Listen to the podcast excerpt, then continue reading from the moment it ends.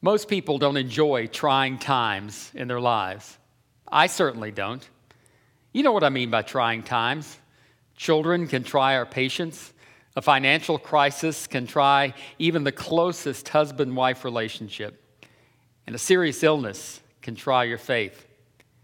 In fact, most of us would do just about anything to avoid the trials of life. What would you say if I told you that not only does the Bible address overcoming the trials of life, it also shows us how we can profit from them? If you will listen in the next few minutes, I've got some important information to share with you on just how you can make this happen in your life. The Bible addresses the very subject of the trials of life in the beginning of the New Testament book of James. What credentials does James have to advise us on the trials of life? Well, in addition to the Bible being the Word of God, James is the brother of someone who knows firsthand about going through and overcoming trials. That's Jesus. Yes, James, whose letter we're going to be looking at all summer long, is the brother of Jesus. So, how do we profit from the trials of life instead of being defeated by them? James chapter 1 begins James, a servant of God and of the Lord Jesus Christ, to the 12 tribes scattered among the nations. Greetings. You notice James doesn't introduce himself as Jesus' brother, but rather as his servant. And he says in verse 2 Consider it pure joy, my brothers and sisters, whenever you face trials of many kinds. For those of us who wish we could just avoid the trials of life altogether, James has a word for us. When it comes to the trials of life, he doesn't say if you happen to go through trials. Rather, he says whenever you do. In other words, the question is not if we will have trials, but when will they come into our lives? As believers in Jesus Christ, he promised us many things the Holy Spirit, his continued presence with us, a home in heaven, a peace that the world cannot give. Jesus promised his followers a lot of things, but Jesus never promised easy. And James says we will have various kinds of trials. Trials related to cause and effect. It's a cliche, but if you play with fire, you'll get burned. If you eat too much, if you drink too much, you might have health issues. If you drive too fast, you might either hurt someone else or you might get a ticket. We all know, and we've experienced all of these cause and effect trials to one degree or another in our lives. And in some cases, there were minor irritations. In other instances, we had to deal with life and death issues. Another way that trials come is they come to us just from being a follower of Christ. Trying times can come from living a godly life. To follow Jesus is to be a light in a dark world. To follow Jesus is to be out of step with society. To follow Jesus is to be a citizen of another kingdom. All of these come with their assortment of trials and challenges. Another way trials come, they just come in the mysterious and the unexplainable. There is no rationale for them.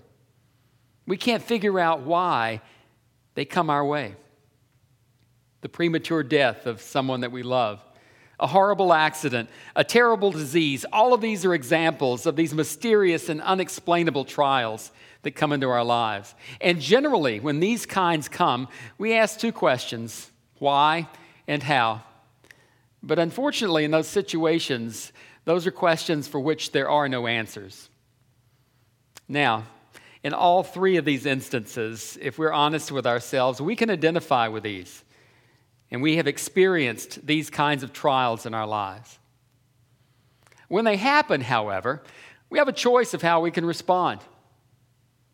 We can choose to be a victor or a victim.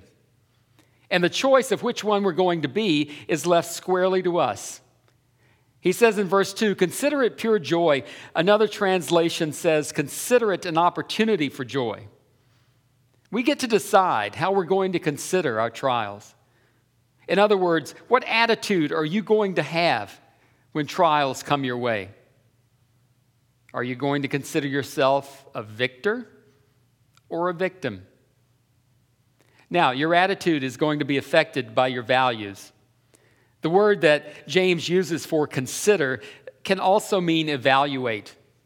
When Paul, arguably the New Testament's most famous apostle, missionary, preacher, teacher, and writer, became a Christian, he evaluated his life and set new goals and priorities. Things that were once important to him became garbage in the light of his experience with Christ. In order to become a victor instead of a victim, when we face trials in life, we must evaluate those trials in the light of eternity. The Bible tells us Jesus was able to endure the cross because of the joy awaiting him. It says he endured the cross, he disregarded its shame, and now he is seated in the place of honor beside God's throne. What that shows to us is this if we want to be victors, we can never let the present pain and suffering cause us to lose sight of where we're headed. Here's an example for us. If the things of this life, possessions, health, pleasure, comfort, are more important than the glories of heaven, then trials are going to cause us to lose those possessions and health and pleasure and comfort and will produce in us a victim attitude. The flip side, if like Jesus, the glories of heaven are more important than the things of this life, then we're victors, even if we lose everything here on earth. That victor attitude will allow you to look at trials in a different light in verse 3 of James chapter 1, he says, Because you know that the testing of your faith produces perseverance. A victor can rejoice in the midst of trials because he knows that testing works for us, not against us. Some translations use patience instead of perseverance. Either works. In the Bible, patience is not a passive acceptance of circumstances, it is a courageous perseverance in the face of suffering and difficulty. The only way we can develop perseverance and character in our lives is through trials.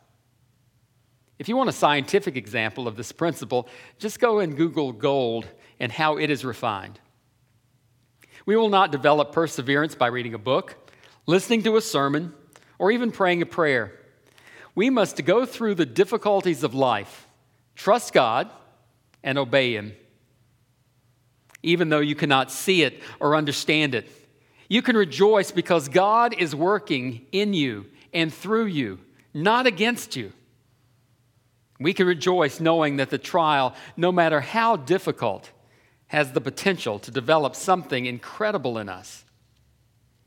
He says in verse 4 let perseverance finish its work so that you may be mature and complete, not lacking anything. A victor understands that you have to let God do his work. The goal for our lives is maturity, not just physical maturity, but spiritual maturity.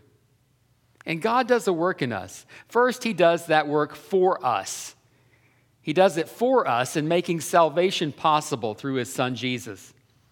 Second, God does the work in us, building our character as we become more like Jesus. And thirdly, God does a work through us, and that's service. The idea that God has to work in us before he can work through us is something that we need to consider. If you want an example, a great example from the Old Testament is what God did preparing Moses. God spent 80 years preparing Moses for 40 years of service. In verse 5, James writes If any of you lack wisdom, you should ask God, who gives generously to all without finding fault, and it will be given to you. But when you ask, you must believe and not doubt, because the one who doubts is like a wave of the sea, blown and tossed by the wind. That person should not expect to receive anything from the Lord. Such a person is double minded and unstable in all they do. Another key point in this is that prayer is essential. The one who chooses to be a victor will pray. Well, what should he pray for? James says wisdom. Well, why wisdom? Why not strength and deliverance in our trials? Well, here's a great answer by way of example. A fellow pastor tells the story of his secretary. Her husband had suffered a stroke. Over the course of the next few days, the doctors determined that he would probably not make it. Two days later, she got some test results of her own that were the results of a biopsy she had had a few days earlier. And those test results confirmed that she had breast cancer. The pastor called and assured her that he was praying for her. What are you asking God to do? She asked. He was kind of puzzled by that question, but he said, Well, I'm asking God to help you and to strengthen you. I appreciate that, she said. But pray for one more thing, if you would. Pray that I will have the wisdom not to waste all of this. This lady knew the meaning of James 1 5. But James also cautions us that the greatest enemy to prayer is unbelief.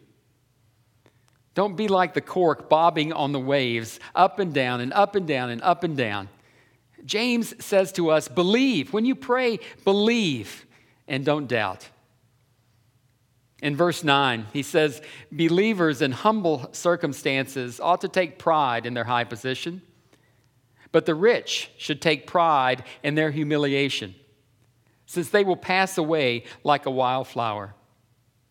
For the sun rises with scorching heat and withers the plant, its blossom falls, and its beauty is destroyed. In the same way, the rich will fade away even while they go about their business.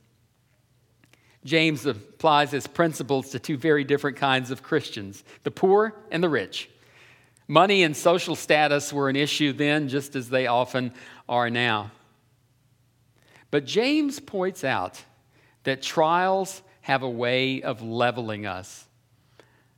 Oh, I don't mean leveling in the sense that a bulldozer would come and level a house, but rather it has a way of making us even regardless of our social status or how much we have or don't have. Trials come our way. And when they do, it's your spiritual resources, not the material resources, that get us through the trials of life. What you have or don't have materially is not a factor in determining whether you are a victor or a victim. In verse 12, James writes, Blessed is the one who perseveres under trial, because having stood the test, that person will receive the crown of life that the Lord has promised to those who love him. First the cross, then the crown. First the suffering, then the glory. We do not become victors by God removing the trials of life, but by letting Him work those trials for us. The devil will tell you that you're a victim because of your trials. And he will be glad to help you sink further and further into that victim mentality. But God wants to use those trials to build you up to maturity and to make you a victor. So today, the choice is yours. Remember, every Christian really has the name Vic. Every Christian has the name Vic. The only question is is it short for victor or victim? Be a victor, not a victim.